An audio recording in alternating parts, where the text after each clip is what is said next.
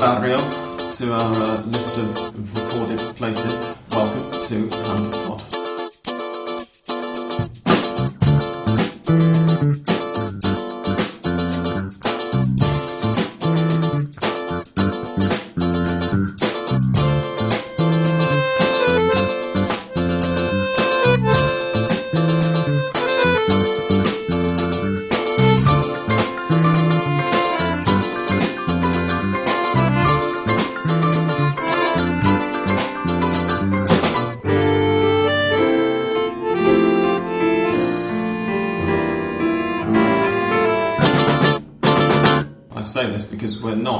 Much though Peter protests that we are in San Telmo um, at present. We're in Montserrat, aren't we? I always forget the name of the, the little one that no one really pays attention to. Um, in, in Peter's flat for the first time. I'm Sam Kelly, and I'm joined, of course, eventually, uh, by Peter. Thanks for uh, just notifying everyone of my lateness. I blame that on us recording at rush hour on a Friday. Yes. Who would have thought of that? I don't know. Um, we've also got with us Andres Bruckner. Hello, welcome to a new episode of Hand of Pod, crowded Hand of Pod. Um, and English Dan, of course. Hello, and welcome Megan, who's one of the few bright spots of having to record on Friday all the time. As oh, I'll mention, as I'll mention in a second, there are several downsides to it. Uh, we're also joined by a gentleman who, right before introducing him, I've just realised I've completely forgotten what his surname is. Um, by Gustavo for his Hand of Pod debut. Gustavo, what's your surname? It's Guzman. Thank you for inviting inviting me. Uh, Gustavo is going to be one of our. Um, uh, well, he, he's going to be competing, fighting with Santiago for the title of Hand of Podder with the most Ascenso knowledge. He's got my vote already because he's an Atlanta fan. Um, We shall we'll talk a little bit about the lower divisions uh, later on. First of all, what I am going to say, the downside of all of these frequent midweek rounds that we're having in the Primera at the moment is that um, Hand of Pod is being forced to record on stupid times, like, as Peter says, Friday at rush hour, uh, which means that this podcast isn't going to be online for most of our listeners before Saturday morning or very, very late Friday night, depending on which time zone you're in, and that's assuming I'm actually able to get it all edited and on uploaded and everything tonight. Um, this, of course, is affecting listener figures because we know that you listeners like to work us into your routines in the middle of the week, listen to us on commutes and stuff, and you don't tend to do a lot of commuting on Saturdays, damn you. Um, last week we had about a third of the number of listeners that we normally get for a Hand of Pod podcast, so if you like us, please feel free to share us with your friends and whatnot. Uh, I feel slightly like I'm begging, but it does help because like they're going to be. Yeah. We'd like to remind you as well that Hand of Pod's perfect to unwind at the weekend, you know, with a nice yes. bottle of wine, maybe in the bathtub, I don't know, like, you know, take the edge off the week. Absolutely. It's a very good time. Um, why don't you send us some self-portraits of you? No, please. in, Let's not go there. In situations in which you normally enjoy Hand of Pod so that we can stick them on the blog or retweet them or something. Please feel free. No nudity, boy. Please. No, no, absolutely. Nothing to um, blue. Um... Anyway, that's that's the begging over with. Now we can get on to, to the football, because once again we've had two fucking rounds to review since the last time we recorded. Uh, those have been rounds five, five and six.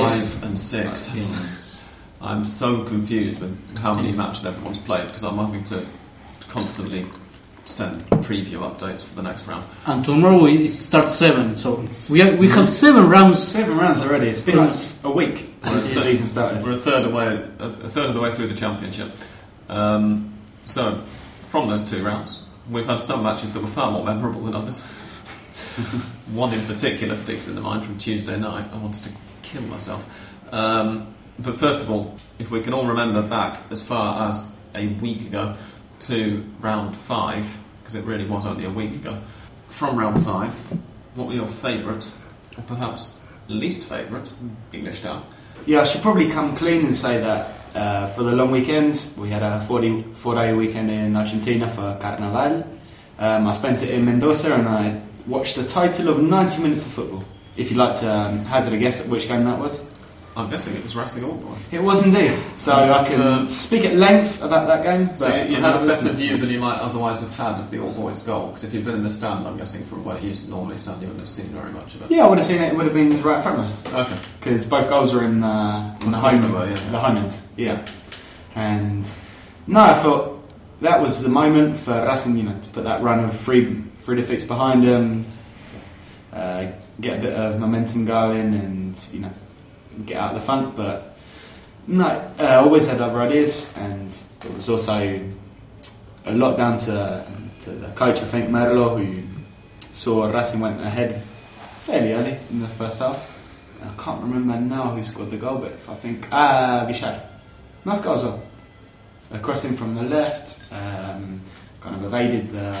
Yes, Vieto, Vieto was the one who shot, I think, the, of the cross, and then. Yeah. Bichard, exactly. After rebound, he, he no, it wasn't a rebound. It evaded the yes, yes. the targets of the crosser. So Bichard was at the far post and like, nice cut inside, and he finished very nicely. It looked like it was all Racing's, but they did what they always do when you know they get get in the lead. They get a nosebleed. They put everyone back and just waiting for the inevitable set piece, bobbling um, bobbling the area, defensive fuck up, and the equaliser. I think that's what's interesting, is that Racing seems to defend the initial set piece, yeah. Then switch off for the ball that comes back so, into the box. Oh, no, job, like yeah, that's fine. No. So yeah, that was uh, the big the big chance missed, and then you saw midweek. We'll get onto it but soon. I'm sure that it came back to bite us. In changes by Mostaza were were poor, as, as mm-hmm. it was said. Uh, they were defensive defensive yeah. changes in, in order to to uh, preserve the the, the, the one nil, and then. Well, yeah, but it's not just been a problem with Mostaza in, in Racing. We've seen the same things with um, with Simeone. It was the same. They went one up and put everyone um, behind the ball. Was Wendia, he was notorious for doing it. Um, can't really say much for Vasili or Ichkia, because they were just dreadful. But with all three of those coaches, you've seen the same thing. So maybe it's the players that can't quite believe they're in the lead, and they just. No, one of the and, and you named the, the coaches that were at Racing for the last two years, I think. Yeah. Not more than two years. And no, they we've seen the same with four all, or five all the coaches. Four or five coaches. Mm-hmm. Is this a, a thing that is a, infecting Argentine managerial styles? Full stop. Then is it something that's, that goes beyond just Racing? Or? It could be. I know. You, obviously, in Racing, you've got a hell of a lot more pressure than at many clubs. So yes. you know. You, everything's about getting the result, the result, the result. So once, even if they're winning one nil, they just want to protect it for their life. Even though maybe if they go back, you know, sitting on the back foot against a team like All Boys, who just pump in the ball, really trying to get up in your face, it's just a recipe for disaster. Also, also Racing have never been known for being such a high-flying game team uh, in the in the in previous history, mm-hmm. and um, you can you can't really. Blame Merlo for that, as they haven't played that uh, that offensively in their in their whole history. If you compare if you compare the, the Racing two thousand one team to the, I don't know Independiente's team in two thousand two when they went uh, to win the championship, you will see um, you will see basically the same style. Uh, Merlo is not a manager that is known to no, uh, to, to, to to dread defensive uh, defensive playing.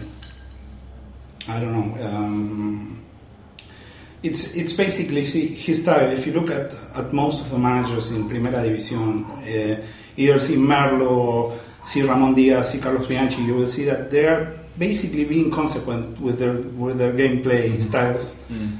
They were very but, conservative, very. Yeah. But in some cases, for example, for example, uh, Ramón Díaz or Carlos Bianchi. You will see that maybe their gameplay is not up to date with how it's been, how football's being played in Argentina nowadays. Yeah. Um, for example, Carlos Bianchi is seeing the aftermath of, of a change in mentality by the players before, um, in the early two thousands, and uh, nowadays, and the way that his team, his roster behaves. And some of that, as we saw um, last. Saturday, Friday, Saturday, I think it was. Yeah, it was Saturday. It was Saturday, wasn't it? Um, in the one nil defeat that Boca suffered against Vélez Sarsfield. First of all, we should point out that All Boys equaliser was made all the funnier for those of us who aren't Racing fans by the fact that although it was thoroughly deserved, it also came very, very late in the game, where you just started to think, right, Racing are actually going to do this, they're going to get a win, and they fucked it up again. I don't know if it was deserved. Uh, yeah. Just trying to slip that in there without... All Boys had more shots and yeah. more shots on target than Racing did over the course of the match. Man, so, uh, statistics like... I don't know if you heard, if you have heard that uh, Cambiaso, um, was it Javier? Nicolás. Nicolás, that's right. Esteban's uh, brother, who's the captain and goalkeeper for All Boys, um, had the misfortune of being taped while he was giving the the team pep talk, and basically... In fairness, he should have known he was being taped, because they do it with every single team before they come out of the tunnel on football records. I, I actually asked it because, well, I'm, I'm going to say what happened, and then I'm going to say what I asked about that uh, that sort of thing. Cambiaso, basically, what he said was basically that um, that their that their field was their field was basically crap, and uh, they were they were going to play in a in a in a, in a pitch in, in a good state, so they would have to play, to play well, and it was basically uh, small talk and food for the, for the, for the rivals, and um, the reason for this I actually asked is that. Uh, there were. It's not so much about what's going on with the with the All Boys field, because it's basically in the same state that of the, that of all of the teams in Capital Federal, which is crap for everyone. But because basically um, Cambiaso is uh, is in the middle of a struggle with Bugallo, the chairman, uh-huh. and basically he's taking cheap shots to, to the to the board. We're contractually obliged on Hunderpod to not mention All Boys um, president without referring to him as Horacio Boogaloo, just uh, for future reference. But yeah, it's, it's a, a, a contract um, dispute, as indeed Cambiaso, one of, one of many All Boys players who, who is not very happy about his contract situation at the moment. Um, we shall now move on to Vélez Sarsfield's one nil win over Boca Juniors, which could have been Vélez Sarsfield's three nil win over Boca Juniors, and Boca couldn't have had too many problems. Um, I'm starting to realise that just going through match by match isn't necessarily going to be the best way to do it, because Boca have also had, um, and they followed it up themselves with a more positive result, if I can just get down round six to low, um, two nil against Olimpo on Wednesday. Yeah, yeah Wednesday, yeah. Wednesday evening. Um, so it's not all bad for Boca, but neither of the performances were brilliant, were they? I think that's what you're going to see all season from Boca, really. They're um, they're not one of the best teams by a long shot, but they've got certain players, you know, who we all know. Um, Riquelme, obviously, who came back. It was his first start right against Olimpo. Uh, he wasn't. I think it was. Yeah. I think he, yeah, I think he came in. No, he didn't go. He didn't play against Vélez, did he, at all? He was on no. the bench, and they actually didn't put him on yeah. because they were chasing the game. Yeah. So now she's got a lot of people talking. Uh, yeah, tiny. You can't do that to uh, again. So they got yeah, Riquelme, they got uh, Gago, these players, you know, very very high quality. But you know, there's a lot of filler in the squad as well. So I think they're going to do exactly the same all season. They'll, they'll win a game, lose a game, draw, you know, and then middle of the table, middle of the table, a little bit higher, and that's about all they can really aspire to. The other thing that you point out is, as you say, Gago, supposedly a high-quality player, is playing like crap still. We mentioned it last week. Yeah, um, in the international game, he didn't improve at all. Ole gave him two out of ten for uh, Boca's game against Vélez Sarsfield, which even by Ole's standards is... Gago, Gago was... The, the last, uh, uh, in the last times, he was like complaining because, of, of course, Boca level was very, very down, and and uh, he he did the same... Uh, in the friendly that Argentina played against R- Romania, he was like uh, doing things not in the best, perhaps, yeah. way, and, and, and he was like put, putting a face like a, he was angry and, and complaining and out of sorts and that it's stuff. It's definitely out of sorts. I think his any excuse will start to go out the window at Boca now with Riquelme back as well, yeah. because at least previously you could say, well, he's having to shoulder the burden of Riquelme being missing. With Riquelme back in the side, Gago should be able to do his role, and if he's still playing badly, then it's in time to play the Racing. Yes, absolutely. Um, what else have we had? We, uh, it, it's been a very poor week for Arsenal, um, who have lost twice in a row, both two nil, both to not particularly good teams. Uh, they did it away to Argentinos Juniors with Leonardo Pisculichi scoring both, yes, both of the goals. Uh, Pisculichi has now set up three and scored one of Argentinos' goals this year, and they've scored four goals in total. So he's vital for them. Um, and Arsenal then lost at home two nil to Quilmes. Their current record after six rounds is two victories and four defeats, which isn't the Arsenal that we've come to know and not really like all that much, is it? Um, normally they're up in the title race somewhere by now. Santiago thinks that they're concentrating more on the Copa Libertadores, obviously, which... They started pretty badly in that as well. No, they're not doing as badly as they were last season. But, uh, yeah. I mean, in the Libertadores group stage, of course, everybody's only played two games so far, so they've, they've lost away and they've won at yeah, home. Right. Um, but, yeah, it's a bit of a, a peculiar one. I hadn't really mm. thought that Ni- Nicolás Aguirre, isn't it? Yes, it is Nicolás. Yes. Um, was that, well, I mean, he's clearly an important player for them, but I don't think he was going to be the difference between them comfortably beating sides that they normally comfortably beat and losing to them when he's not in the team, which seems very bizarre. Um, other sides that it hasn't been a good two rounds for. I suppose if we're just mentioning Arsenal's defeat, the second game was against Quilmes, yeah, who had a pretty good couple, they did. Of, couple of weeks. They have, yeah. Um, a couple of rounds. They have indeed. They uh, lost the first two matches, of course, under Ricardo Caruso Lombardi, but they've now come storming back, and slightly infuriatingly for those of us who dislike Ricardo Caruso Lombardi, um, have have won twice in a row. I tried to. Oh, of yeah. course, they beat Tigre one nil, um, which was the first goal that Tigre have conceded all season, all year. Sorry, not all season, but so far in twenty fourteen, um, and was. Quite a stalker. If you go onto YouTube and search Quilmes Tigre goal, um, you will get, and then obviously arranged by, by date, um, you'll get to see a thirty yard screamer straight into the upper ninety, as they call it in the United States, or so I'm told. Um, the hell is that? ninety degrees, the, the top corner. Ah. Um, yeah. Not quite sure, right? Top corner's not. From. Se- uh, Sebastian Romero so, no it wasn't Sergio Romero was he he's the national team goalkeeper, it's Sebastian Romero, I was right the first time. Um, they then claimed a two nil victory, as Peter's already said, over Arsenal de Sarandí, uh, which I believe lifts them just out of the relegation zone for the moment. Yeah, you're right, because Olimpo have now dropped. Relegation zone at present is Argentinos Juniors bottom on one hundred nineteen points from one hundred one games, Godoy Cruz second bottom on one hundred twenty-one points from one hundred one games, Olimpo in the relegation zone on thirty points from twenty-five games. On thirty points from twenty-five games. Um, and All Boys just above, one hundred twenty-three uh, from one hundred one games. So rather than paying attention to how far clear they are of Olimpo, which is zero point zero one eight of a point, um, the, the easier way to do it is just that they're, they're too clear of Godoy Cruz.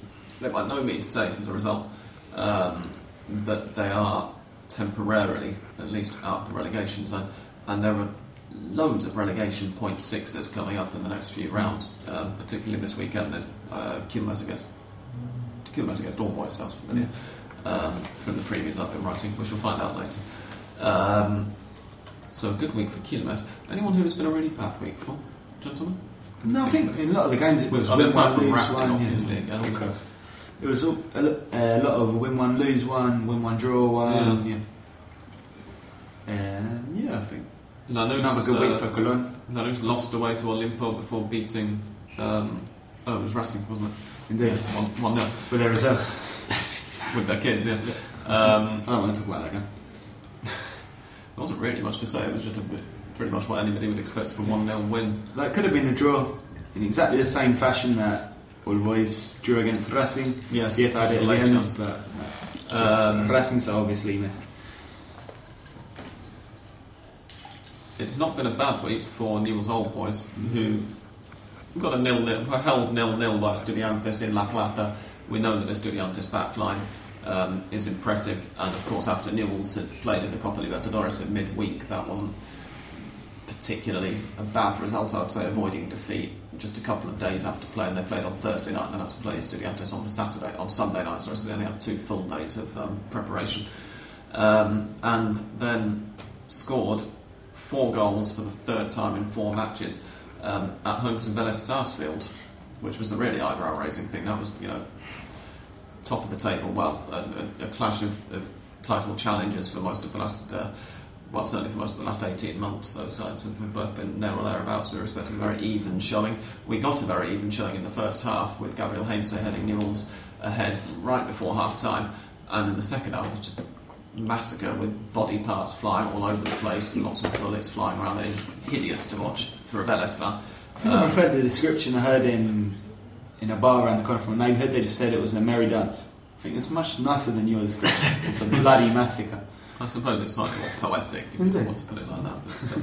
Um, goals from Milton Casco, of course, because why would your left back not get up the pitch and score? Then from Christian Diaz, another defender. Three of the four goals came from the defence. They did. And then Victor Figueroa added one late on after Roberto Nani had um, had pulled one back from a long ball and sort of quite past the goalkeeper.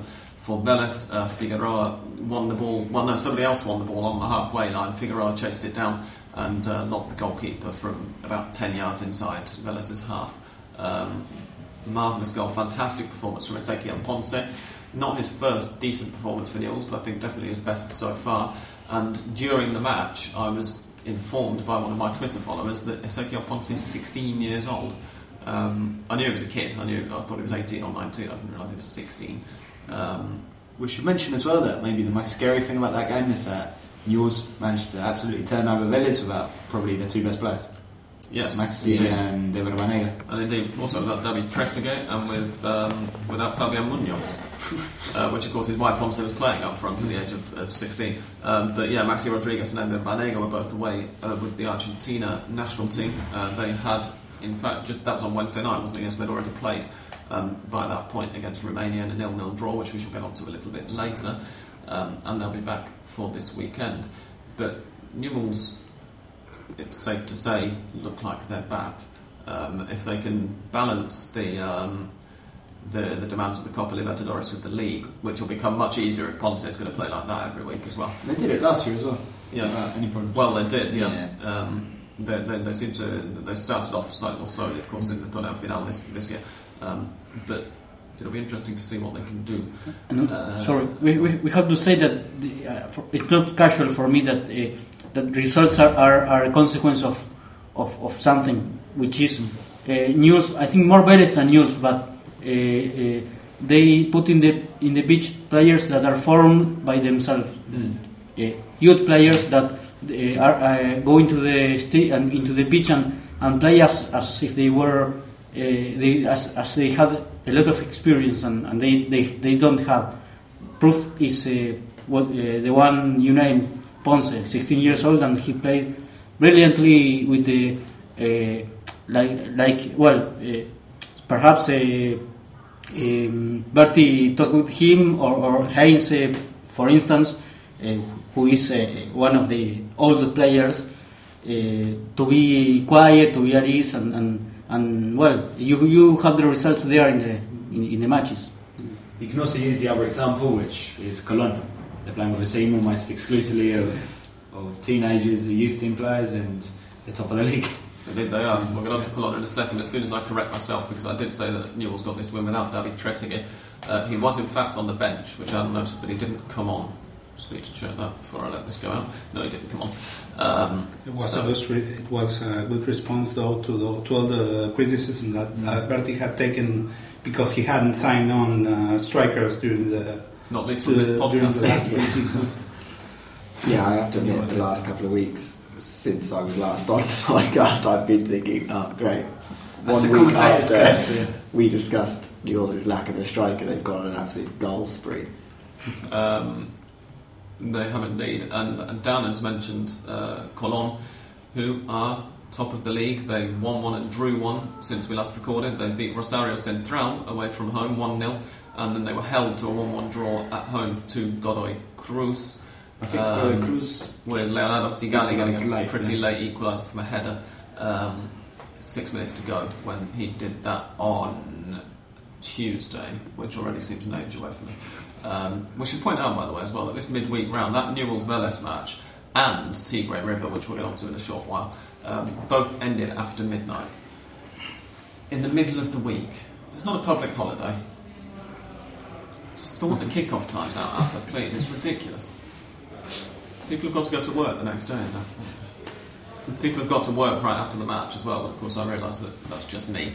Um, even even with the ban that they, of course the, the, the awake uh, supporters can't go to the to the to the see them to watch the matches, but anyway the one the who lives in Victoria uh, that where where Tigre Stadium is situated, it's go, uh, arriving home at uh, uh, after midnight anyway. So yeah.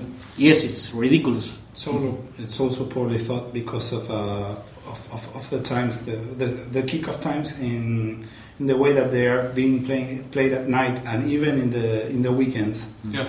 Um, the, the, the, the time schedules uh, were set because of the of, of the summer temperatures and all, but we're starting to get like milder uh, temperatures here in Buenos Aires, so it's kind of kind of kind of like time to switch. Yeah, and I think officially they do that at the end of um, March. I think when we get into April, they're allowed to play before five p m again. But it it just seems stupid that they need to play that late, particularly because for the Vélez, uh, for the Newell's Vélez match and for the Tigre River game, there was a gap of at least an hour or an hour and five minutes after the previous match had finished. So it's not as if they needed to get the previous match over with for the T V coverage before they could play the next one. It, you know, they've left an hour in the middle for news programmes and whatnot. And it was funny how. Uh, Quilmes match uh, ended, and they, uh, the journalist at the at the in the pitch uh, for uh, Quilmes was interviewing Caruso Lombardi, and he had to stop it because the San Lorenzo Rosario Central match was going to, yeah. to start. So it was very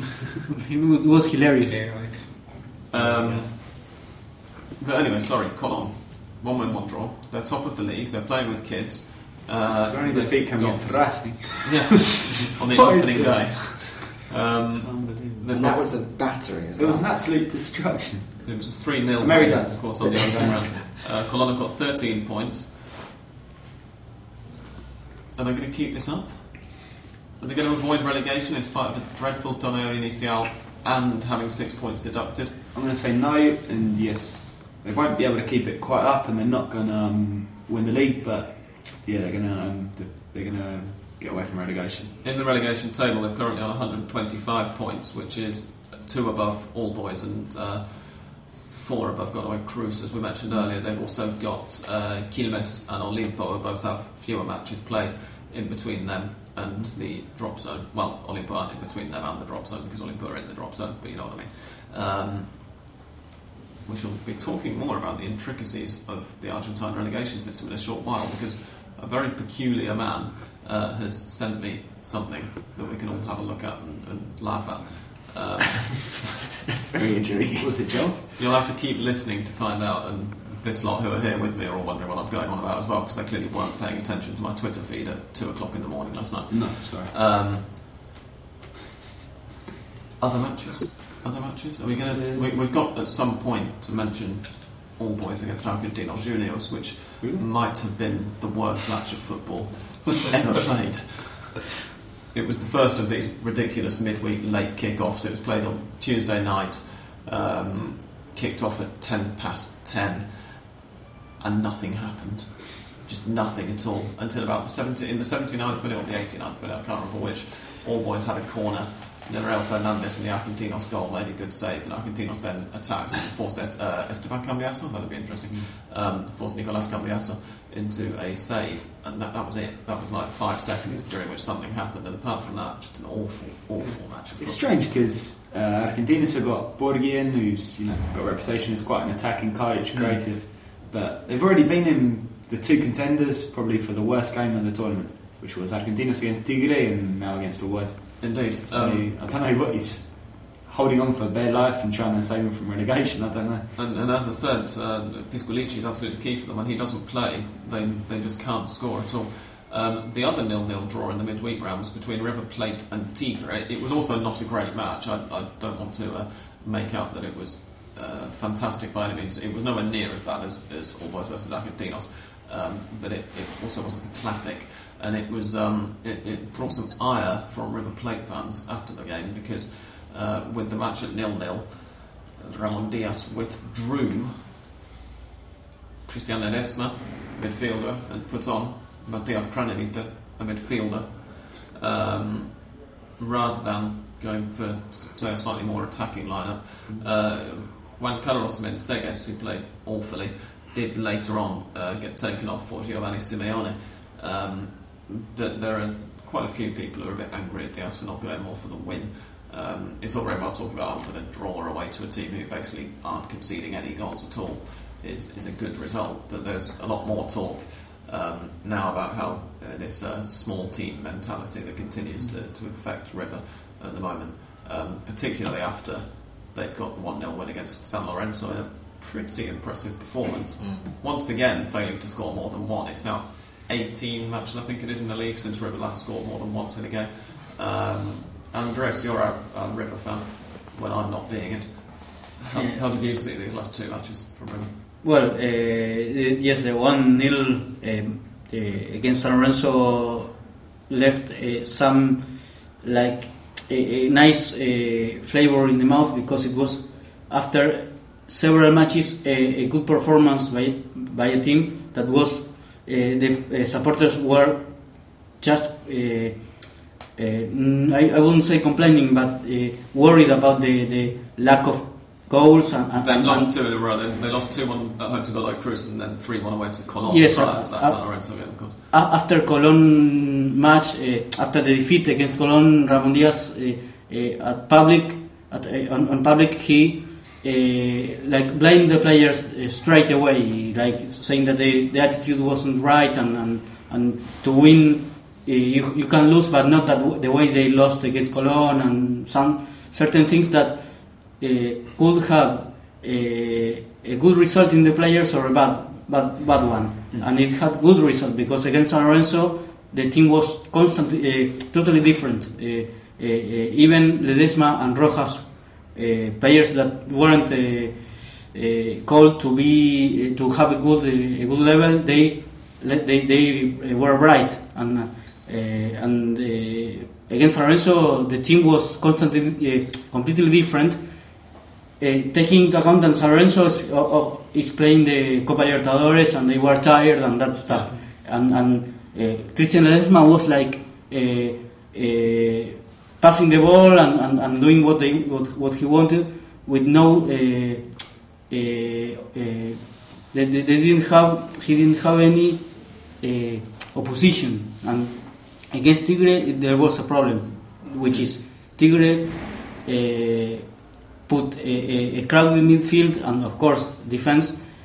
Yeah, and River had seventy percent of the possession, uh, possession of the ball, and couldn't uh, uh, have uh, very very much options. Uh, uh, the only one we can we can say is the, the Manuel Lanzini in the, at the, in the second half, which, uh, which was a practically a, a penalty. A, a, a moving penalty, and he couldn't score. But, but uh, apart from that play, it was very difficult to to make uh, clear options, because Tigre was dedicated to to uh, putting eggs and, and running and, and well. And Maidana did a very good job against uh, Perez Garcia, who, was, yeah, who seemed like yes. to be very awake that night.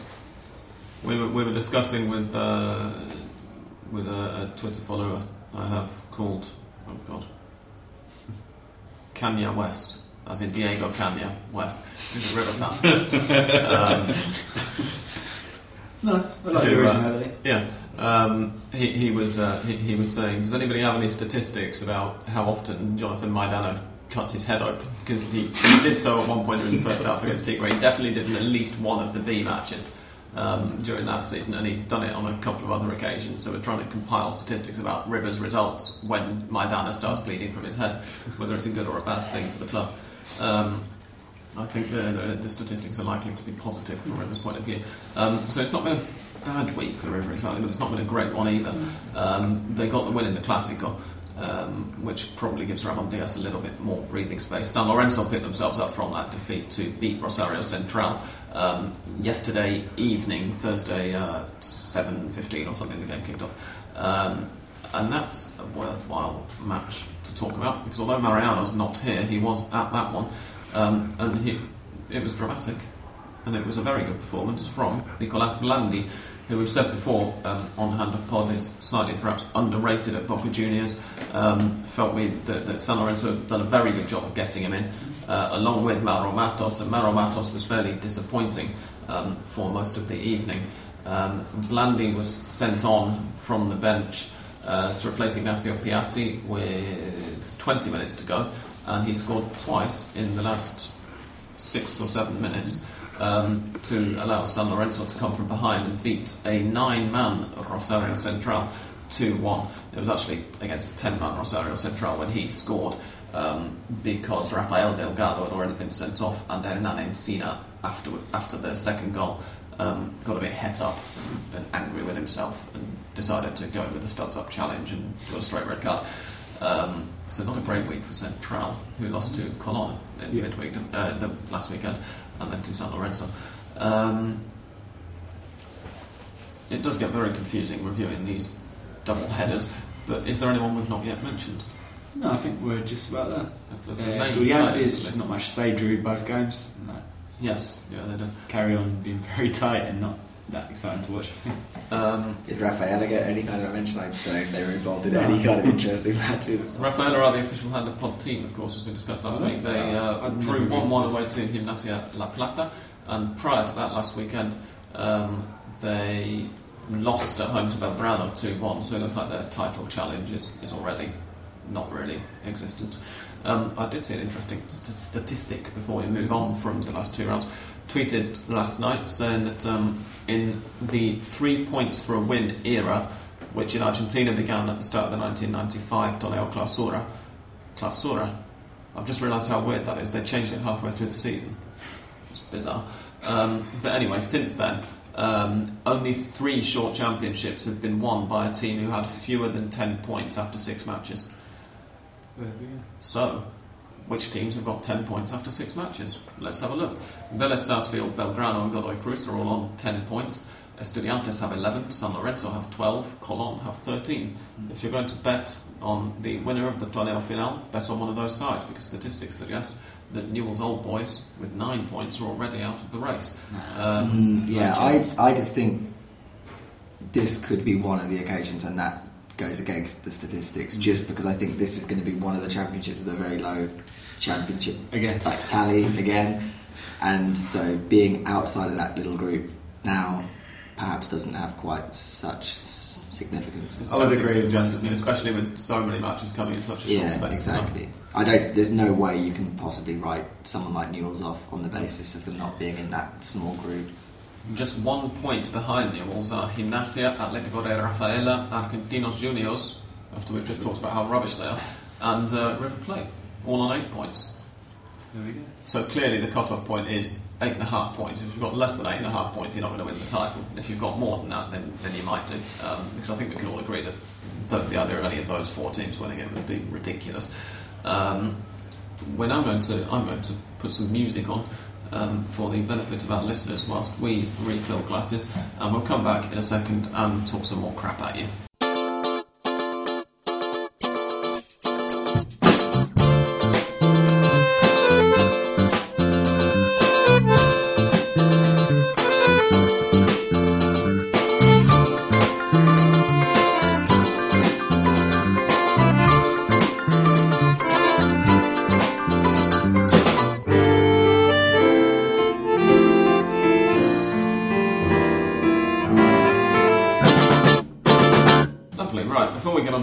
Team, um, because we want people to listen to the whole podcast, so we're going to make you wait for the bit you're actually interested in. We're going to take advantage of, of Gustavo making his Hand of Pod debut and ask what's been going on below the Primera. Because we all know that none of us pay any attention. Well, Peter does. Oh, necessity. Well, oh, well, does, does to an extent. I'll keep an eye on the Metropolitano. And I occasionally look at the results, in fact. But for the sake for the sake of humour, we'll just pretend that we know nothing at all and say, Gustavo, tell us about the lower divisions.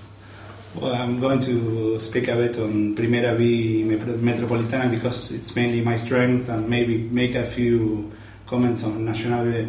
Just to be completely clear for the benefit of new listeners, the Primera B Metropolitana, uh, or the Primera B to give it just its official name, um, is rather confusingly the third division, because there are two divisions called Primera B something in Argentina. Yes, it's uh, Primera B Nacional, which is the second division, which is the conjunction between the teams in Capital Federal and those uh, in the provinces in the, in the country.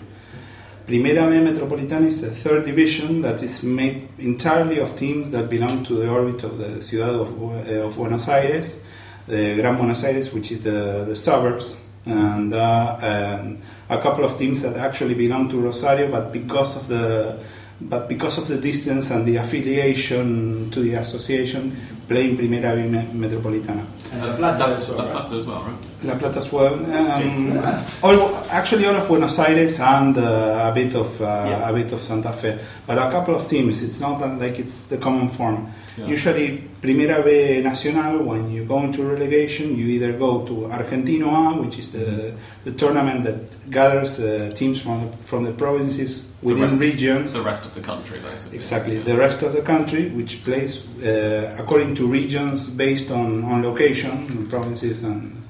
and such, and then you have Primera B Metropolitana. The, the teams in the B Metropolitana, I've actually seen that area, La Plata, Buenos Aires, Rosario, uh, once read it described as an urban corridor, which is quite amusing when you look at the vast amount of countryside there is between Capital and Rosario. Uh, anyway. Yes, it's, uh, it's probably like that. Um, It's uh, it's a it's a strange tournament, and it's a strange competition the way it's it's, it's been happening, because many of the teams that are playing nowadays uh, used to belong in Primera División in the in the previous decades, such as Platense, uh, Morón, uh, Nueva Chicago, Atlanta as well had its uh, last uh, Primera División season in nineteen eighty-four. And at this, at this point, by the way, we should mention that Gustavo is an Atlanta fan. Um, I know. Several of the clubs that he's just mentioned are doing rather well.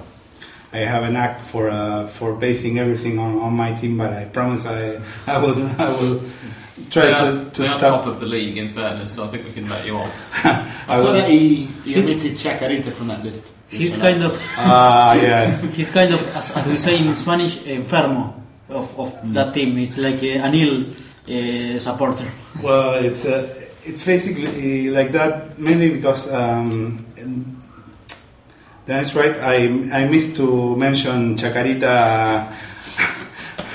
I'm fairly biased towards them. Um, no, the thing is that um, many of those teams have been in Primera División and are doing good, uh, good champion. Are, are, are doing a good, a good championship by now, but. Uh, Many of them have gone through like really bad campaigns and um, institutional decay, so to end up in, in Primera B Metropolitana. Few more so than Chicago, in fact, who um, long-term listeners will remember that Joel Richards wrote a piece for When Saturday Comes On them a couple of years ago about how the two Barabravas are basically tearing the club apart. Yeah. Well, it's, uh, it's like they were in the Nacional last season. They did yes, very well, well yeah. It's like that. It's like that with many with many teams. Um, I, I usually consider that Primera B Metropolitana is like the micro universe of uh, Primera División football, because you see everything happen the same way, but in a much more, uh, much smaller uh, dimension. Okay. For example, you mentioned Nueva Chicago and, and its hooligans. Same thing happens with the Deportivo Merlo, which is a team that was yeah. also along with Atlanta on the national on, on the National B Championship on uh, two thousand eleven. That is basically a club that's haunted because it's uh, it's it's being terrorized by three hooligan fractions that are brothers. Three brothers basically terrorizing, fighting amongst them. And um, for example, if you if you are Um, avid readers of the Pasquín Deportivo Ole, such as me, you'll see that once uh, a while ago they did an interview of the mother of the three hooligans, who was basically asking uh, everyone in politics and in uh, and in Aprevide, in Policía and A F A and everyone to please uh, take care of their boys because they were going to kill each other. it's it's that's, that's responsible parenting. Incredible. In terms but, of what's going on on the pitch, okay. um, Atlanta over Chicago, uh, as I say, Atlanta top of the league on goal difference at the moment, which doesn't, doesn't of course, actually count to decide the title.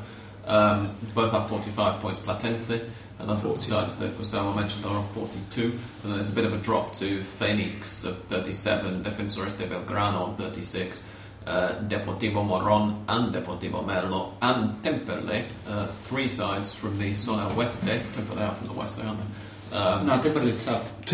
Yeah, of course. South. Uh, yeah, sorry, I'm getting confused. Very, very far south. Getting confused with Midland. Um, so two sides from the west there, uh, very close together. Morón and Merlo are, uh, that's, that's where I first got to know Buenos Aires. In fact, I've got a Deportivo Morón shirt back in England. Um, all on thirty-five points, those three teams. Um, so really the title race, I'm assuming, having not watched any of the Primera B at all um, all season, is Atlanta, Chicago, Platense. If you, yeah. if you ask, it's going to be like that. If you have to say anything about Nueva Chicago, is that it's uh, it's a different team from the one that played the Nacional B the last season. Um, it has a, a, a manager that basically came from the lower uh, mm.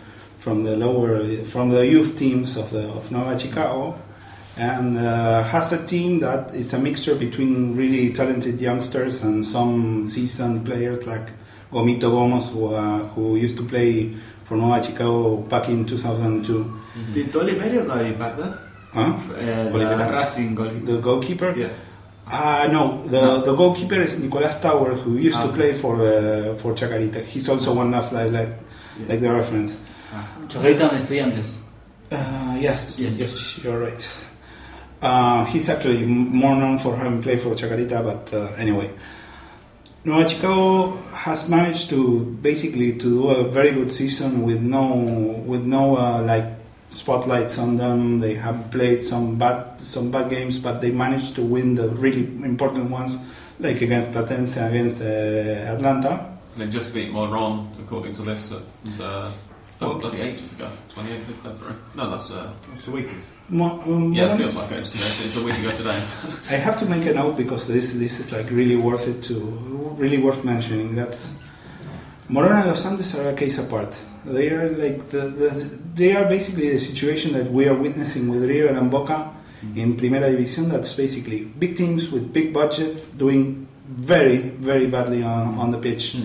Um, Los Andes, of course, have got a lot of problems institutionally with Barra and, and other things. But Los Andes, for example, managed to basically build a super team of players that uh, they hired from the from the other teams uh, of the category. They basically took um, like four starting players from Atlanta, they took two from Almagro, and so on and so on. They basically have the, the biggest budget in, in the category. Morón as well, but Morón Morón's situ- Morón's situation has been the same. For the last two or three years, they have invested in good teams, but haven't done well, and now they are near the relegation. Uh, like um, they, they are basically the, the, the, the example that uh, that building a team around big figures in this in this category just doesn't cut it. We're on a fourth bottom of the relegation table in Primera and B. They still have the playoffs, don't they, for relegation? Is that right? Hmm. Yeah. No, they, uh, there, there's no uh, there uh, for. Yes, they are. They are, but um, sorry, there, there's no, there's no more promotion for for, for neither of, the, of these categories. Ah, uh, sorry, right, yeah, I've been reading, uh, reading the fixtures. I, I basically got mixed up. Um, and you have a, a string of teams that actually have no budget, but have been building towards like really talented, uh, really talented players with no pressure, such as Phoenix, such as Deportivo Merlo, basically teams with nothing to lose that have done really good really good games against big teams. I've just noticed Phoenix's goals for and against column. If you want to go to the third division match in Argentina and you want to see goals, go to a Phoenix game. It has in twenty-four matches they have scored thirty-three and conceded twenty-six, which is a total of fifty-nine, which divided by twenty-four gives them two, almost two and a half goals a game um, on average, which isn't bad. Mm. You know who uh, the last name of the goal of the goal scorer of uh, Phoenix? No, Riquelme.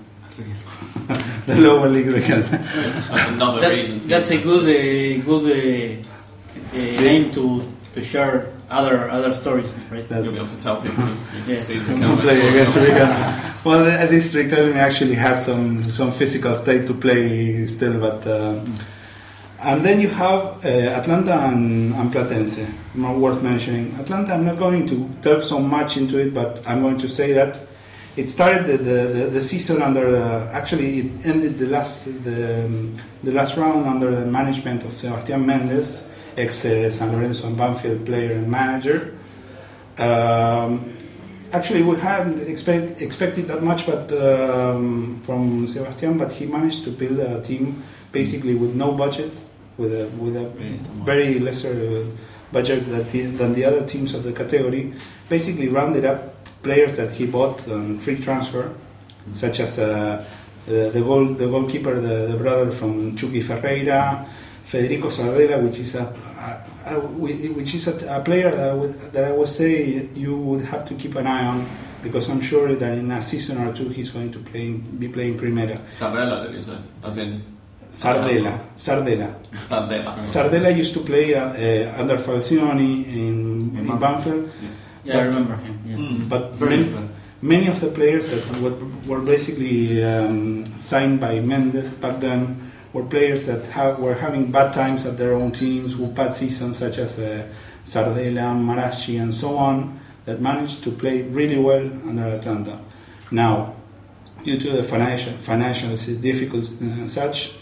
Uh, Mendes resigned, leaving the the coach uh, Sebastián Casano, which was the reserve team manager, and went on to manage for Platense. And there is a player uh, that played for Colón and River, which is well known from Atlanta. I think it's Ferrero. Alexis Ferrero, yes. Now playing in Huracán. Yes. Well, you you can have parallelisms. I was telling I was telling the lads that Chiqui Pérez used to be a sub, uh, used to be a sub on our team uh, a while ago. Um, and Platense, Platense has quite a few, quite, quite a bit, uh, quite a few good players in their team that have been have been doing, have been playing very good games, such as uh, Tallin, Melivilo, and all, of course uh, Daniel Vega, the, the ever known goal scorer slash accountant of the Primera B. Yes, the, the, the nickname was the accountant. The, the accountant. Yeah. He's a, he's like a really good player. And uh, uh, where, where did he play? National B? Uh, Almirante Brown. Almirante Brown. Yes. That's right.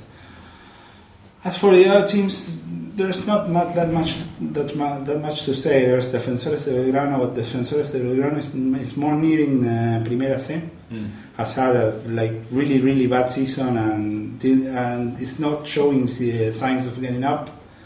Um, who else? Who else is there to mention? Um, if you say, if you ask me who's going to define, it's basically between Platense, Nueva Chicago, and Atlanta. Um, there's Almagro also, but Almagro, despite the fact that they kept the the same manager that played the the, the playoffs for the for the last Ascenso, mm. Carlos Mayor, hasn't hasn't managed to, to play that well this season also because they lo- they lost quite a few players, a bit a, a couple of them to to Los Andes and such. So it's basically for many teams and particularly for Atlanta, after losing the last playoff, we we basically thought that we were in front of a season where we would have to be mid-table, mm-hmm. uh, maybe in the in the first five, but not uh, fighting. Fighting the promotion, the promotion or playoffs, basically because there wasn't great faith on the teams and the, on the building of the teams. Um, Atlanta has proven a bit of that wrong, but uh, Almagro hasn't been able to prove to prove that as well. Mm. They haven't recovered from losing to uh, to Brando de Adrogué in the last in the last playoffs for the Ascenso to Nacional B. And now we're going to go across the table and. Upper table as well, um, and ask Peter what he makes of the recent, uh, well, in particular of the recent uh, Clásico de los Independientes um, in in Mendoza, which, as with many of the Clásicos we mentioned on Underpod, is not actually a Clásico um, between Independiente Rivadavia and Independiente de Independiente, um, um, in which. For fans of other Big Five clubs in Argentina, the result was rather amusing. Um, mm. Independiente won. two one tell us about it, Peter. Well, I mean, to be honest, I didn't actually see the game because uh, I think it clashed. yeah. Whatever reason. Um, but yeah, it hasn't been going too well since. Well, actually, since we came back from the from the break. Mm. Um, obviously, the, I think the last time I was on two weeks ago, Independiente had picked up a win since the break, but following that, it's two straight defeats, and you know. Yeah, I'm just looking at it now. They drew nil nil with Aldosivi, and they lost three one at home. Two draws and two defeats. And it's Atletico Mountain mm. with a fantastic goal in that one. Yeah. So I've heard. I, I can't Beautiful. remember what I've seen. Yeah, it was two great goals. Incredible guy. Um, and then this recent two one defeat away to Independiente Rivadavia. Um, Apparently there was nice goals in that as well, judging by the reaction of the Mendoza um, newspaper, Diario Uno, oh, yeah. which I happened to read while I was up there having my lunch on Tuesday afternoon. It was a very good, yeah, very good goal the second. Maybe because the, the newspaper also belongs to the owner of Independiente Rivadavia. It could be, you know, but I'm willing to take his opinion that it was an absolute walk over, you know, the most glorious triumph ever seen in the history of football. We mentioned this uh, this owner before, of course, because if very long-term listeners might remember that in late two thousand eleven we discussed the fact that Julio Rondona had been um, caught in a sting which was going to bring down his A F A presidency. Of course, it was, nothing happened, nobody cared, um, in which he was covertly filmed admitting that he's in it up to his balls in pretty much everything that's wrong with Argentine football. Um, the, the president of Independiente Rivadavia de Mendoza is the um, head of the media group that, that did that. Uh, I can remember his surname, but I can't remember his first name. His Daniel, surname is Vila. Daniel, Daniel Vila, thank you. Um, head of the America Corporation.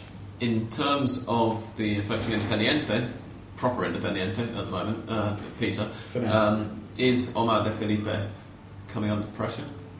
I think this weekend, I don't know what the fixtures are, but away to Huracán. No, home to Huracán. Okay, I mean, three defeats on the on the bounce, I think, would spell a, a bit of pressure. I mean, if you can't beat Huracán, you might as well. Give I, and particularly because there was to chuck some context. There was a little bit. They lost. They had almost half the game. They had Atletico Tucumán breathing, breathing in yeah. their back. Well, right? Not just yeah. Atletico Tucumán. There's a there's a few teams now very close, and yeah, I think before there was a bit of a there was a bit of breathing space, and you thought, okay, you know, lose the the game of Tucumán defeat, okay, it bounced back and it's all forgotten. But then to lose again, another loss, potentially then getting overtaken and to drop out of the promotion spots would be, uh, yeah. Yeah. I mean, it Pressure. looks like from here that, you know, uh, yeah. Defensa y Justicia are six points ahead, and then it's ten, ten points, points from yeah. so it's ten, ten points uh, from Banfield, so it's going to be holding on for dear life from that. I mean, that, spot, right? that could Three. be a lot greater though, because I mean, Banfield have not shown the form no, they, they showed points, prior yeah. to the to the break, so. Yeah, I mean, if they'd carried on, this this could be something like sixteen points. three three automatic promotion spots, obviously, and no playoff po- uh, places. So the top three at the moment: Banfield on fifty-three, Defensa y Justicia forty-nine, Independiente on forty-three, uh, Atlético Tucumán have forty-one, Crucero del Norte, who, as we've mentioned many times, would be possibly the most hilarious team in Primera history if they came up. Yeah. Um, although All Boys probably pushed them close to um, have thirty-nine, as do Independiente de Mendoza. So those two sides are both within four of Independiente. And then Sarmiento even have thirty-eight. Um, so yeah, it's become very congested now. Yeah, so it's becoming competitive in sort of, as we were saying before we started recording, the, the B Nacional in the season that River were in it in twenty eleven twelve. Um, was competitive in terms of the, the title race was competitive. Yeah, River Central, Quilmes, Quilmes La Plata was that? And there was another side involved. I can't remember. Yeah. Um, so you have four teams really and fighting out the title. Divale is in Palermo. In, yeah, in not playing really. Yeah. Not that much. No. Um, the one, the one you're going to see now uh, from Instituto playing, I think it's he's in Unión and doing a very good job. Is Videla. No, it's, he's in Rosario Central. Rosario Central? Yes. No. Or or Unión. No. Now I am doubting. Uh, well. I'm not that sure. He was really good. Also Lopez Macri. And that's, that's all fun. But Darío Franco had a very good team. Yeah. Col- sorry, Colón. He's in Colón. No. Videla is in Colón. That's right. That's right. Um, anyway, sorry, what I was uh, yeah. saying was that the, the, the, the closeness of the title race um, in the season that River were in it is now turning into a similarly close race to third place, unfortunately, when they did at the end, unfortunately for them, still involved. The idea that one of the big five obviously go down to the B is something that we're perhaps getting a, a little more used to in recent seasons, but um, it's still always a, a shock of seismic proportions when it happens. It's still only happened four times in Argentine football history, um, and obviously that means that there's one of the big five who we're not going to name, not going to give them the dignity, um, who, who still it hasn't happened to. But the idea that one of them can go down and not come straight back yeah. up it, it, it remains. Really? Yeah. I thought Racing and San Lorenzo both came back up first time. No, Racing. Wow. Oh, that's something Racing's really things like bounce, is it? Yeah, have um, you not heard the story about the promotion? It's absolutely hilarious. I must have heard it, forgotten. Um, was it in eighty-three they went down? Mm. And then, yeah, first season in uh, in the B they couldn't go up. Second season they managed it, but because of like differences in timing between the start, the finish of the B and the start of the A, they had to take like six months without playing. So to, oh, I have service top in this. Yeah, so, so to get a bit of practice, so for any listeners that weren't listening, to get a bit of practice to stay sharp and to make a bit of money as well, they entered the team into a regional Mendocino league in Mendoza and failed to win. Moved the club to Mendoza. Yeah, and failed to win regional Mendoza football. Unbelievable. We could have had another star. We will uh, we'll end our foray into the lower leagues there. Um, thank you very much, Gustavo, for that. And um, now, let's get our teeth stuck into Romania versus Argentina, a match which I missed. Mm. It was nil-nil draw. Um, what did you have better? Well, I'm not going to talk about it, talk about it at great length, but um, um, what did you think, guys? Particularly the Argentines in the room, of course. Well, there was a good defend, defensive form, not attacking form, but uh, for Sabella is a good sign that Romero mm. did a good a good job. That's the only positive uh, thing about the, that match, I think. It's a very positive thing, given that Romero is precisely the player yeah. um, who isn't playing for his club, is coming under a lot of um, scrutiny because of the fact that, for instance, uh, Willy Caballero is, is in such fine form for Malaga, yes. among others, and Sabella's sticking with him. So really, it, it's the kind of performance, from what I've read and from the highlights that I've seen, Um, that Sabella must have been hoping to get from his goalkeeper. I suppose it's the plus side of the attack playing poorly is that Romero's shown that he's, he's not. He might down. he might have, have felt some relief about his uh, his uh, his job, because uh, uh, if there is something that the supporters and, and, and media are are questioning him is about the goalkeeper, which mm-hmm. is yeah. uh, well uh, if you. Do a good, a good, uh, perf- have a good performance at, uh, in, in attack. Perhaps you have, don't have to suffer that much in, in defense, but in this in this particular case, there was a, a, a there was a weak attack and a strong defense. Mm-hmm. Uh, and the most negative thing I think was the the, the health of uh, Lionel Messi, who had he who had thrown up uh, in the middle of the of the match, and, and he has said that. Uh, he's constantly feeling that that bad, and, and, and he had made some, some studies, and well, and, uh, he doesn't know what ha- what's happening. And, and Martino said, who is the of course the Barcelona coach, mm. said that this is not normal. So mm. we have to see what happens with the with the jewel, which is Lionel Messi. But yeah, I think talking about Messi. Um, It was probably one of the worst games we've seen from him in international colours since Sabella took over. Like, he kind of had the same problems that really afflicted him through um, the time that Maradona was in the, in the national team, Batista tam- as well. Almost también, I don't know why. And he was kind of always uh, surrounded by three or maybe four defenders and just kind of always push, push back. He's ended up playing on the halfway line, I think. I made the point in the middle of the game that the Romanian defence were um, were sucking the life out of him, but you know, I like national stereotypes. So, so very good, yeah. And, yeah, I think for me, it's all fine. Um, Messi is always going to be a figure of attention. He's always going to have men on top of him, but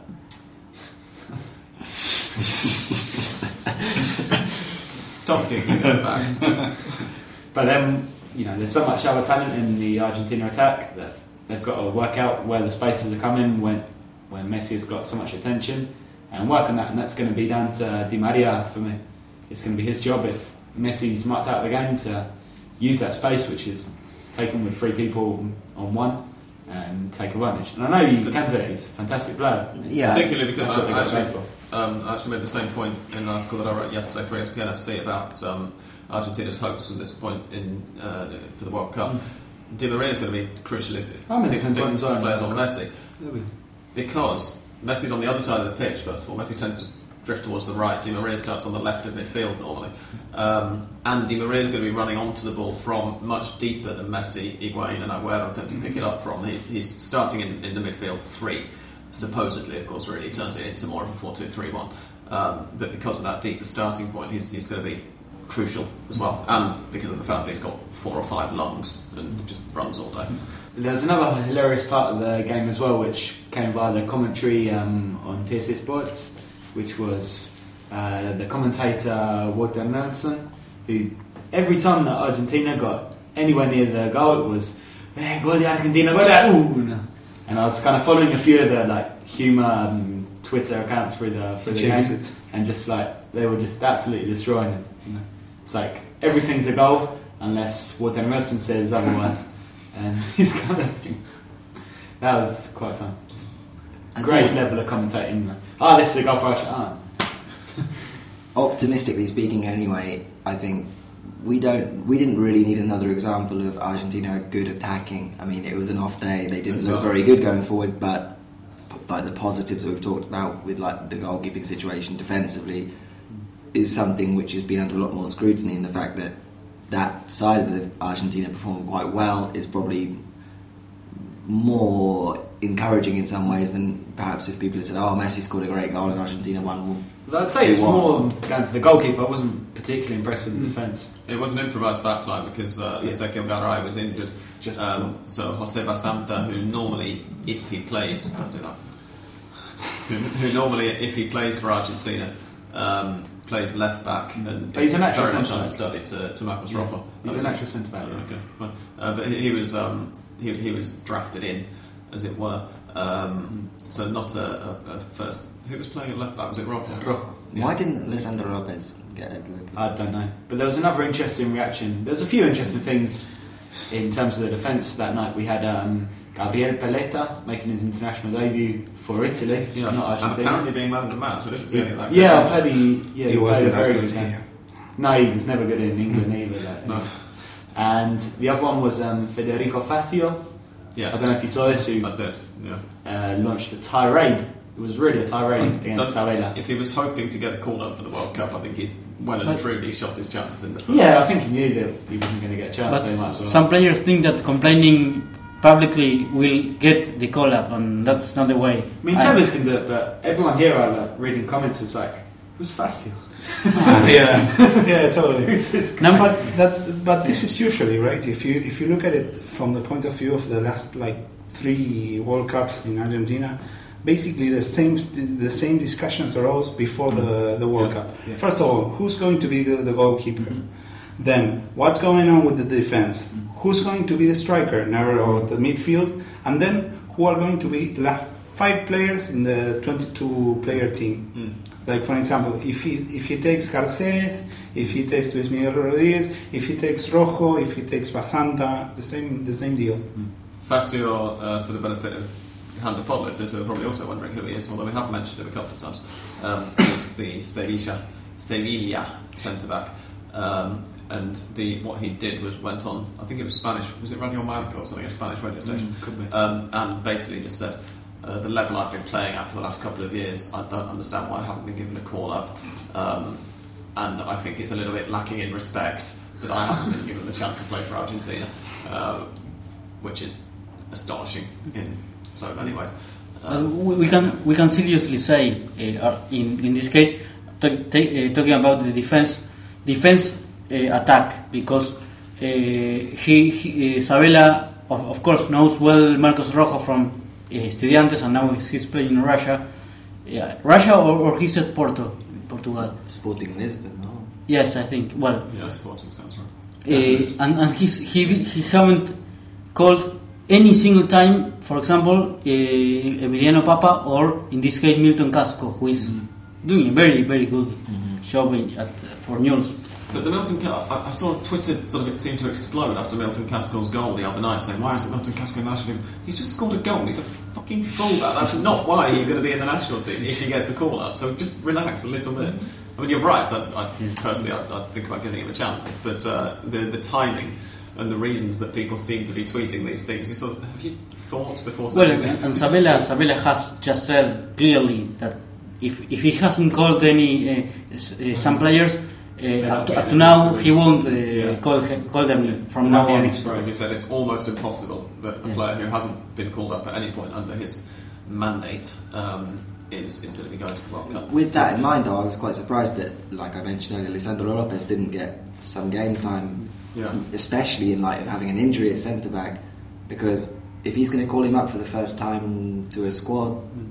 and then well, not to play him at all, is like, well, does that mean... Maybe he wants to see how he does as part of the group. Well, okay. Training or I, I mean, it would be strange to take him as the part of the actual World Cup squad and him never having played a...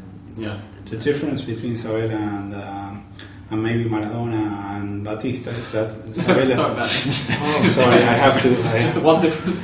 I have, I have to... to uh, to go for good luck uh, back then is that Sabella is not going to have anyone pick his team, mm. which is a good thing and a bad thing.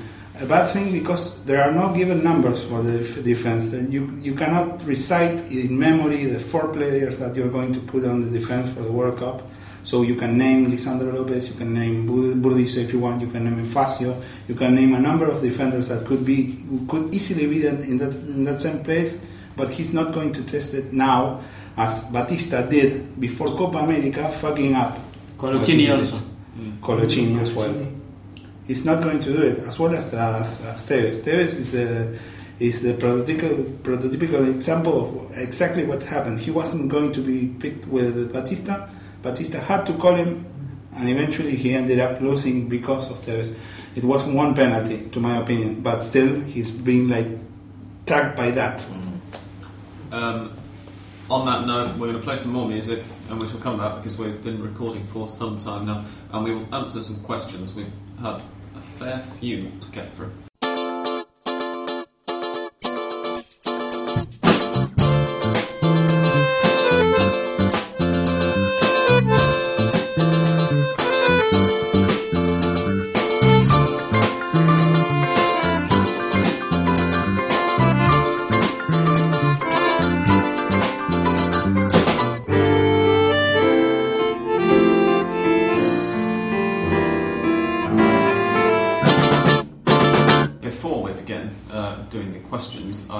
To mention, as I've just remembered during the break, um, that Tim Venables sent me an email. Uh, he's, he's clearly got far too much spare time on his hands. Um, but, bizarrely, this does fit in with a question that we had several months ago on Hand and Pod. Um, it's a spreadsheet with the current Premier League teams arranged as they would be if England employed the Argentine relegation system. That's amazing. And he's got all twenty of them here with points totals for each season, a number of games played, and the maximum they can possibly get and the minimum that they can possibly get. Um, and what it results in is that Cardiff and Crystal Palace are the bottom two. Um, Aston Villa are filling in the relegation zone, and then just above them by oh god, where's the total points? By um, uh, two points. I think that is. It's quite difficult. There are too many calls. No, four points. Not is, it, that, is it that um, one hundred forty? Oh no, I've, who knows? It seems There's like so many things. Aston Villa are below, despite... I think you might have Aston Villa in the wrong spot, actually, there. Yeah. Now that I'm looking at it carefully. Um, total points. Yeah, it should be above Sunderland, right? Yes, right. So Sunderland, in fact, should be in the relegation zone, and Aston Villa oh, should excellent. be just above them by two points. Um, we can compare this with the actual English... table. The actual English relegation table, of course, does have Cardiff and Fulham at the bottom, and Sunderland just inside the relegation zone. The sides above them are significantly um, more changed. Villa, of course, are mid-table, they're eleventh in the current season, uh, so Villa would be battling relegation, even though in, in real life they're very much mid-table. Um, if you're interested in looking at the whole table, I'm going to upload it to my blog, uh, asteldelsiempre dot com. Um, later tonight or tomorrow or sometime over the weekend or whatever. I can be bothered. Um, and if you're interested in this sort of ridiculous statistical silliness, uh, you can follow Tim on Twitter. It's Timuka, T I M U K A. Um, thank you very much for this, Tim, uh, for giving us something to laugh at. And now, on with the questions. Joshua Bramlett has been a very eager boy. He sent me this on Tuesday. Um, he asks whether there are any rumours for another managerial job for Martin Palermo. Have we heard any? No, no, not at all. It's going to be when Bianchi leaves, I'm sure. Every the hottest rumour is going to be Palermo to Walker. All of them are waiting. But until then, he's just treading water. Uh, I know he was doing a charity um, five-a-side competition in Chile recently with Ivan Zamorano. My word. Same good preparation.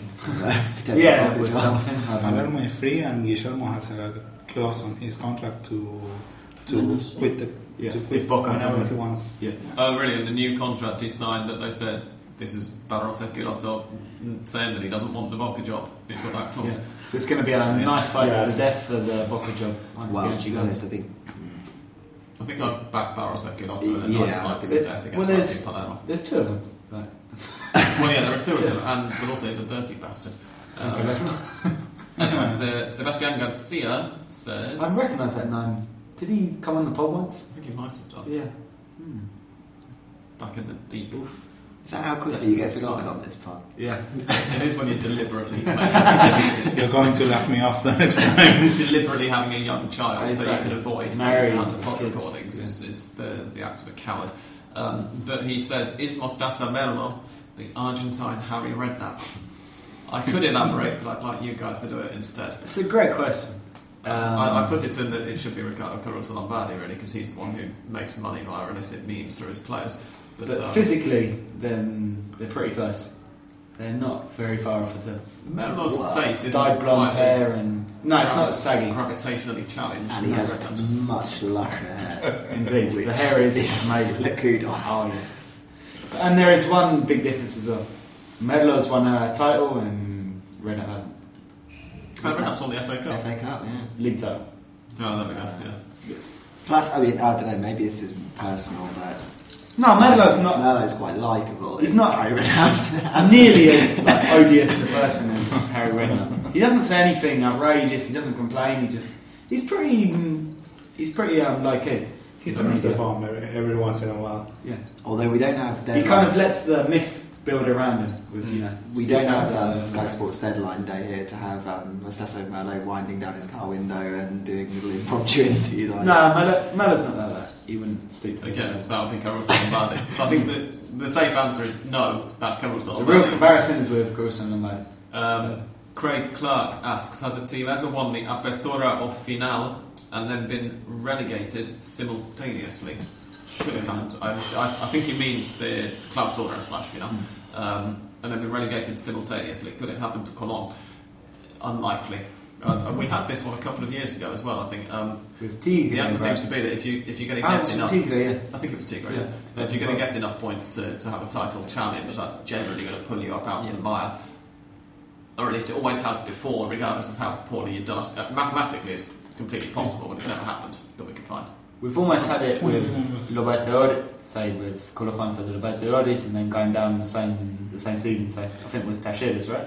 Yeah, um, Tacheres yeah, they, did it. They got relegated in the same season. They played the Americana um, in the season they went down. Could be if the champion gets so uh, uh, that uh, a, a, a very short amount of points, very very few points. Yeah.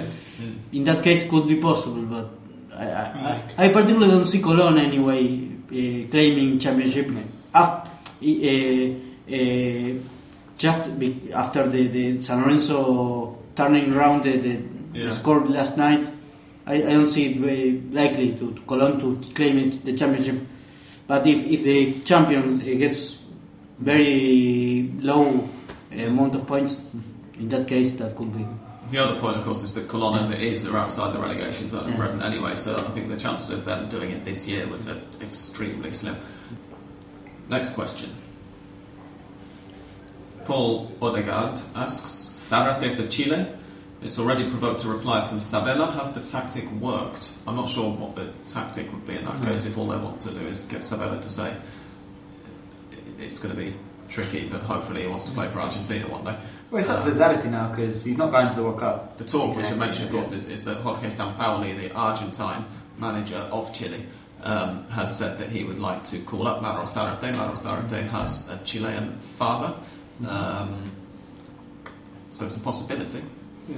Savella says, I'd like him to play for Argentina maybe one day, but I mean, you've got to think Zarate's clearly too good for the Argentine league, but Argentina have got some quite good attackers. Yeah. Well, I think has, also, if Tigres can't get in, Zarate's not going well, to. I think it has in, happened before that, but not so close to the to World Cup. Mm. It happened with Vilos. Mm. That was supposedly being called for Croatia, and he said like, "No, uh, but I'm going to wait up if if if there's a, the possibility that I'm being called up for Argentina, and I'm going to take that one." He was called for one game. But he got his he got his chance. I don't know. And with um, Lucas Barrios as well. Um, oh yeah, yeah was, mm-hmm. I think anyway with the squad we were talking earlier, with the spaces that are available and how many are already decided, barring injuries, the front five say the is, forwards are decided. Yeah. Nailed it's going to be so Messi, no, Agüero, Higuaín, exactly. Lavesi, Palacios, Palacio. Maxi. And Sabella, con, con, con, I think con, he considers more Franco Di Santo. Before then, some others could yeah. be... Rosario, let's say. Yeah. Yes. Mauro Zarate or, or, or, or Tevez in that case. Yeah. Uh, we've already answered the next one, really. It's from Liam Kelly. He asks, six games in, how many teams can you see fighting out for the title? As we said earlier, I think you've got to say those six with ten points or more, plus possibly Newell's uh, on nine, so the top seven, basically. Admittedly, it's difficult to see uh, Godoy Cruz, particularly given their away form. Um, keeping up all season. Estudiantes can't score goals, but they've still got eleven points somehow. Um, so, obviously. But yeah, basically six or seven. Um, that's Andres, this sort of question, so I don't need that. Joel Richards, again. Where, who? I was struggling, but I can't really remember where I know that name from. Um, says, who is the Riquelme, the Orion, the Ledesma, and the Rivero of Hand of Pod? The first thing I'll say, Joel, is that you've walked into this one because Juan Román Riquelme is not as good as he was and barely ever plays anymore. You so You're someone who never turns up to recordings asking that question is dangerous. Um, Orion, Ledesma and Rivero? Who can say? Who can say? I get the impression Joel would be yeah. particularly bothered about the answers here because he doesn't listen. I feel as though only the, the experienced members of this council would be able to answer that question. Well, indeed, yeah, we should be able to, shouldn't we? But we can't.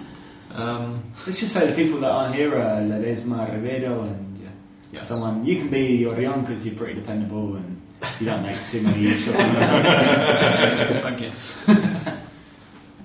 Uh, Matthias Silverstein says, do you think Lanzini could play left midfield and Teo plays enganche or central attacking midfielder? Oof. With behind Cavanaghi and Simeone up front, with Carbonero on the right. Carbonero on the right sounds good to me, where he plays anyway. I think all of them could, but it would leave River very, very precarious at the back. I'm really not sure about out. the idea of Teo as a playmaker. Really. I've seen him as a playmaker. He played at Racing as a number ten, and he did very well. Oh yeah. Yeah. Wow. Okay. Until he pulled a gun out of someone. I'm also not sure about Lanzini well. at left midfield. Particularly, mm. like as an actual mm. midfielder, yeah. As a carrilero, as they call him. Yeah, uh, yeah, maybe not. Yeah. I think uh, we have I a little bit. All of those could work, apart from Lanzini's left one. Personally, I just the way he's been playing recently, I'd just drop Tail rather than try and reaccommodate him so that you can put someone else up front. Didn't he get you the Clásico goal? Yeah, you could have also his first goal in, in how many games? Yeah. He no, should have had a hat trick yeah. with the chances he had in that game. I think that after the match against San Lorenzo, in which he well scored the goal, Teo Gutierrez, I, I am mentioning Teo Gutierrez, scored the goal and he was he had uh, the opportunity to score three or four more goals and he failed. Uh, after that uh, situation, I think he has to play there and in the in the box. Uh, I don't see him as, as an enganche, as a number ten. I think that if River is going to play with uh, with uh, uh, an enganche, it has to be Lanzini, mm. and that he runs to the left naturally. Uh, in this in this case, I think that Ramon Diaz didn't say didn't tell him to go to the left. He was alone going to the left. He has said on interviews that he fancies himself more of an assister than a goal scorer, but uh, you don't know how much of that is actually himself taking pre- taking pressure mm-hmm. off than if he really is an assister. I think it's much easier to say I'm a goal assister rather than a goal scorer when you're not scoring too many goals yeah. and say, oh, yeah, I do have a lot of value to the team. For most of his career, he's been like a one-in-two striker, mm-hmm. so it's it's quite tricky to, to really pull that off with a straight face. Um, Tom Robinson says, with their penchant for nil-nil draws, are Tigre the hipster team of the Primera? No, Newell's are the hipster team of the Primera. Surely. Uh, I understand, they got the stadium named after Marcelo Bielsa for five seconds. Yeah. That's it. Discussion over.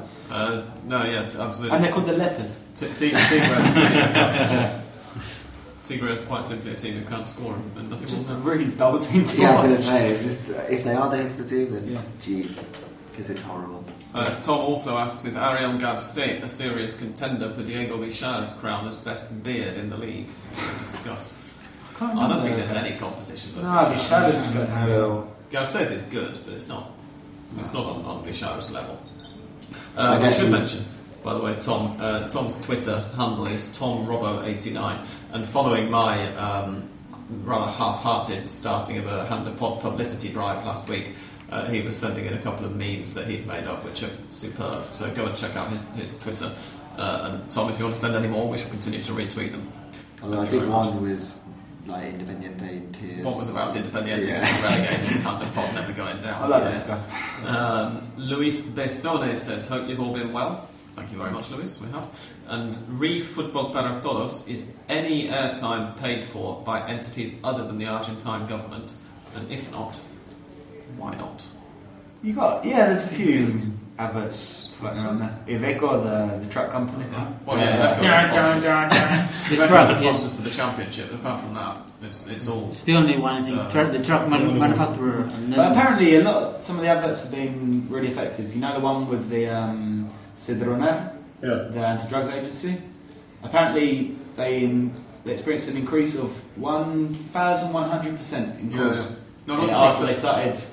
The, uh, advertising on Football Better Does. The, the ads are uh, at times infuriating and, and at times rather too overtly political, and I'm sure I'm not the only person who just sticks the T V on mute as soon as half-time arrives. But it has to be said that some of them, as, uh, such as the one that, that Dan has, has just mentioned, uh, are undoubtedly um, well-intentioned and, and, and for, for good causes. Yeah. They are all um, various agencies of the Argentine government, though. Uh, so the answer to, the, to Luis's question is no. And the, the why not... Um, That's a good question. Is a little bit more. Partly it's because Football Para Todos is about politicising um, the broadcast of football. Partly it's because the, uh, from what I heard when it happened anyway, private enterprises were reluctant to get involved with something that um, had essentially just been expropriated from T S A Sports when it first got started. Uh, Gustavo's got his hand up. There was a move towards that direction not long ago when uh, Marcelo yeah. Tinelli was yeah. about to take. Uh, charge of Football Para Todos, but uh, when the initiative backfired, it basically was back to ground zero. We're going to keep things this way uh, at least, or the, the word is at least until the World Cup finishes. Mm. Then they will see what they do with Football Para Todos overall. If you'd like to read about the political fallout of this um, decision that, that uh, Gustavo's just mentioned, and you're in the U K, actually no, if you're anywhere, because you can get a digital subscription, um, I've got an article about it in the upcoming, not the current, um, issue of When Saturday Comes. Um, so, enjoy. No, that appears to be all of them. If we have missed a question, I apologise, but it's just gone on to a loop in, in our Twitter mentions column, so I can't see your question if you've sent another one. Um, here's Mystic Sam's theme music, and afterwards you will hear Mystic Sam's predictions for this weekend.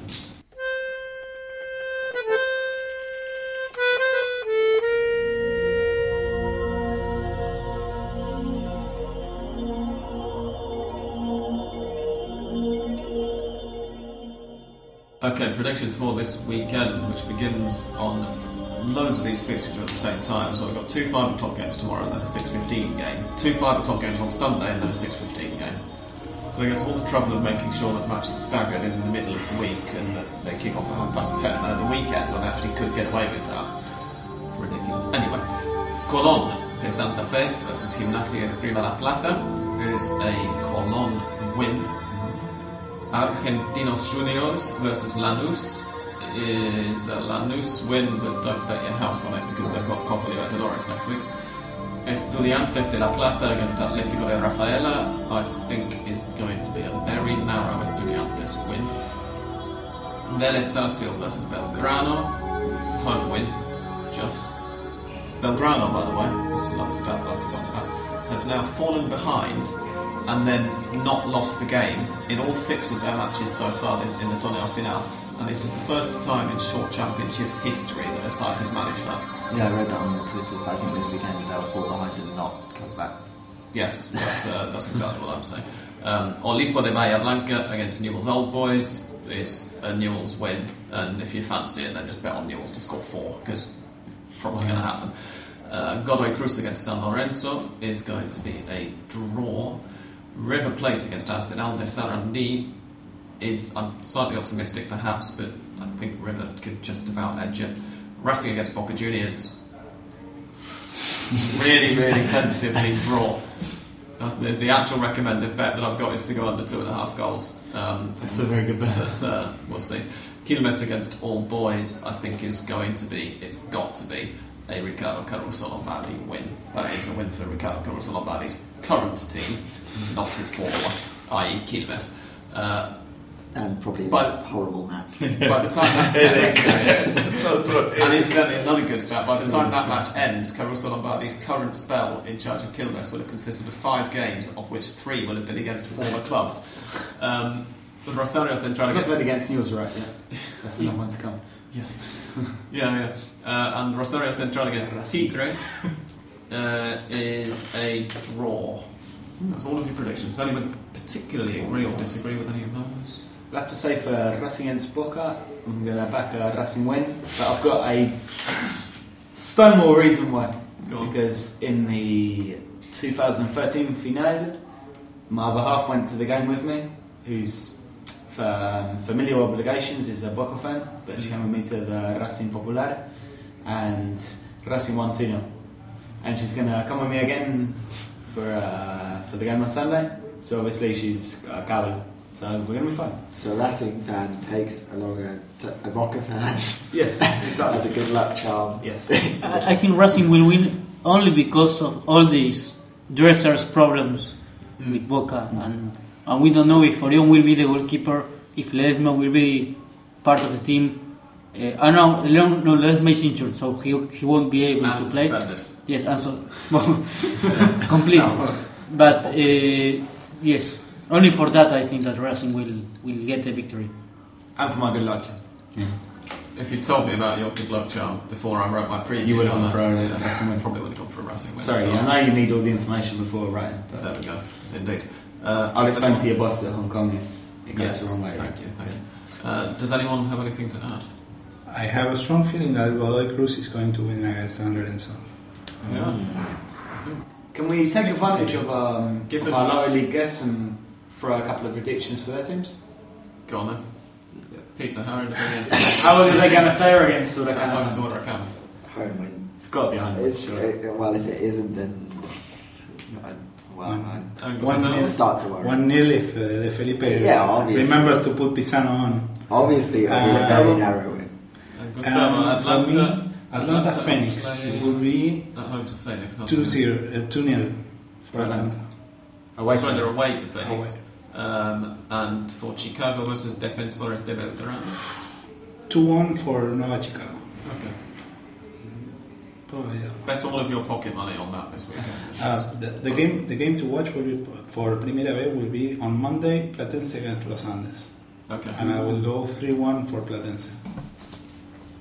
Excellent. Thank you very much. And now we've reached the time of the evening where it's time to say goodbye. And then possibly go and get something to eat because it's half past nine already. Um, thank you very much and congratulations on a sterling debut, Gustavo. Thank you. Thank you to uh, Andres. Thanks. Thanks to you. Thank you to Peter. Thank you. Uh, for the living room as well as for the yeah, presence. Despite the lateness and the interruptions. Yes. No, thank you anyway. Uh, and, uh, and thank you to English Film. Thank you, sir. And from me, it's thank you again for listening. Please remember to tell your friends, and goodbye.